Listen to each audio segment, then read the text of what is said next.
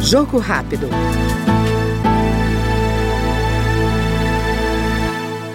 A Câmara analisa projeto que cria a Política Nacional de Fornecimento Gratuito de Medicamentos formulados à base de canabidiol.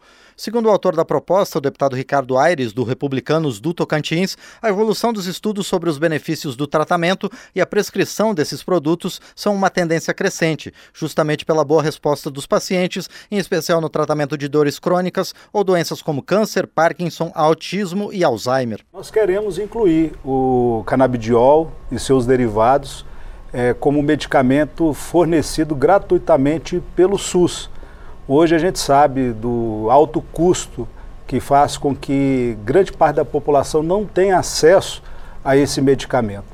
A eficiência já se mostra comprovada no tratamento de várias doenças e, infelizmente, o custo vem impedindo que essas pessoas possam fazer o seu tratamento de maneira adequada. O meu projeto, para além, claro, de respeitando as matérias que estão tramitando nessa casa, que tratam inclusive da utilização e do tratamento medicinal da cannabis, quer fazer com que haja o patrocínio público desse medicamento para que ele chegue às pessoas que mais precisam de atenção do poder público e que infelizmente não estão tendo esse acesso.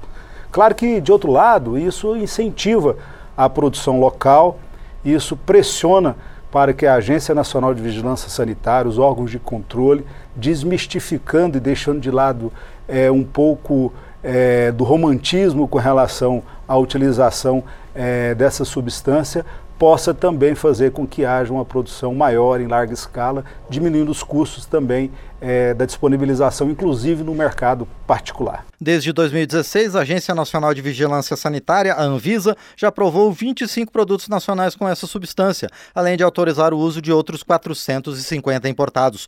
O Jogo Rápido ouviu o deputado Ricardo Ayres, do Republicanos do Tocantins.